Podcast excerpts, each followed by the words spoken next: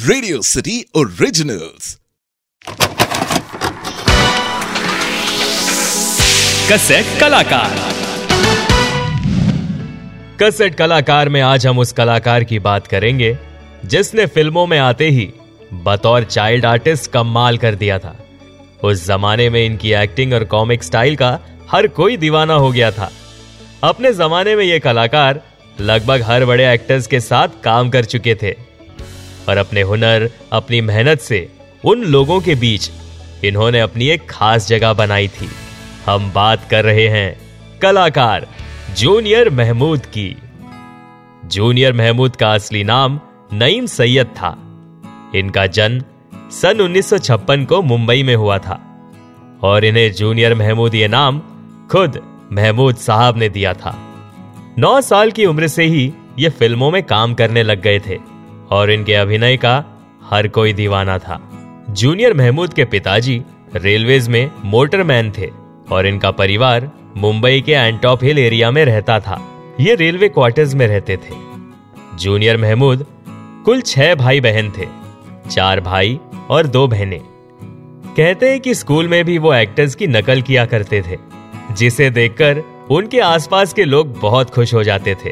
फिल्मी दुनिया की सारी बातें, सेट्स पर क्या हुआ, क्या बातें हुई, ये सारी खबरें इन्हें अपने बड़े भाई से मिलती थी, क्योंकि वो फिल्म सेट्स पर फोटोग्राफी किया करते थे।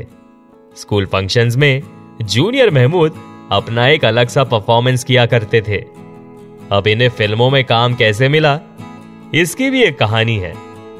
इन्होंने अपने बड़े भाई से जिद की कि उन्हें भी अपने साथ सेट पर ले जाया जाए और एक दिन ये शूटिंग देखने पहुंच गए। उस फिल्म का नाम था कितना नाजुक है दिल और इस फिल्म में जॉनी वॉकर साहब भी थे। उस सीन में जॉनी वॉकर और एक बच्चे का सीन चल रहा था। किसी कारणवश वो बच्चा ठीक से डायलॉग्स नहीं बोल पा रहा था और रीटेक्स पर रीटेक्स लिए जा रहे थे, लेकिन नईम सैयद यानी जूनियर महमूद इस बात से अनजान थे कि इनके आगे वाली सीट पर डायरेक्टर साहब बैठे थे और इन्होंने पीछे से कह दिया, डायलॉग्स बोलने तो आता नहीं है, आ गया पिक्चर में काम करने को। फिर वो डायरेक्टर जो उनके आगे बैठे थे वो पीछे मुड़कर नईम की तरफ देखते हैं और फिर उन्होंने उनसे पूछा, बेटा क्या ये डायलॉग्स आप बोल सकते हो? तो नईम ने उन्हें जवाब देते हुए कहा, इसका क्या, मुझे तो जॉनी अंकल के डायलॉग्स भी याद हो गए। डायरेक्टर साहब को उनका ये कॉन्फिडेंस अच्छा लगा। फिर उन्होंने उस बच्चे को अपने पास बुलाया जो डायलॉग्स नहीं बोल पा रहा था और उससे कहा कि बेटा अपना कुर्ता निकालना, और फिर उन्होंने उस कुर्ते को जूनियर महमूद को पहनाने के लिए कहा। और फिर क्या था, नईम जॉनी वॉकर के पास जाकर खड़े हो गए। शूटिंग शुरू हुई। जॉनी वॉकर ने अपने डायलॉग्स बोले और फिर जैसे ही नईम ने अपने डायलॉग्स डिलीवर किए, वहां सेट पर तालियां बजने लग गई। जॉनी वॉकर डायरेक्टर साहब खुश हो गए। जूनियर महमूद कहते थे कि ये सब जब हो रहा था उस वक्त उनके बड़े भाई कोने में खड़े कांप रहे थे कि ये क्या हो रहा है। इसने कैमरे को फेस किया, शॉट दिया और अब तालियां बजने लग गई। और इसके लिए नईम को उस जमाने में पांच रुपए मिले थे। तो कुछ इस तरह से उनकी फिल्मों में एंट्री हुई। वहीं दूसरी तरफ रतन भट्टाचार्य फिल्म बनाने जा रहे थे। फिल्म का नाम था सुहागरात और इसमें डायरेक्टर को महमूद साहब के साले का रोल परफॉर्म करने के लिए एक बच्चे की जरूरत थी जो कि महमूद साहब के आंखों में आंखें डालकर बात कर सके। महमूद साहब उस जमाने में बहुत बड़े कलाकार थे। उनकी फीस एक लीड एक्टर से भी ज्यादा हुआ करती थी और लोग उनके साथ काम करने से कतराते थे क्योंकि उनकी एक्टिंग, उनकी टाइमिंग परफेक्ट होती थी। तो किसी ने उनसे कहा कि एक लड़का है, उसने जॉनी वॉकर के साथ एक्टिंग करके कमाल कर दिया था। फिर उन्होंने नईम को अपने ऑफिस में बुलवाया। रतन भट्टाचार्य ने नईम की तरफ देखा और पूछा, काम करोगे? तो इस पर नईम ने भी पूछ लिया, काम दोगे? उनके इस तेवर से उन्हें पता चल गया था कि यह लड़का डायलॉग्स बोल लेगा और उन्हें साठ रुपए प्रतिदिन के हिसाब से रख लिया गया। फिर आया वो मौका जब नईम की मुलाकात महमूद साहब से हुई। नईम सेट पर पहुंच चुके थे और तब वहां महमूद साहब आ गए और उन्हें देखकर नईम नर्वस हो गए क्योंकि वो स्कूल में उनकी नकल किया करते थे।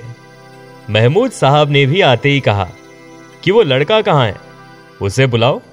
नईम उनके पास गए और महमूद साहब ने कहा कि चलो रिहर्सल करते हैं। और रिहर्सल के बाद महमूद साहब ने भी रतन भट्टाचार्य से कहा कि ये लड़का कर लेगा। और दो चार दिन बाद नईम और महमूद घुल मिल गए। अब ये नईम से जूनियर महमूद कैसे बने, इसकी भी एक कहानी है।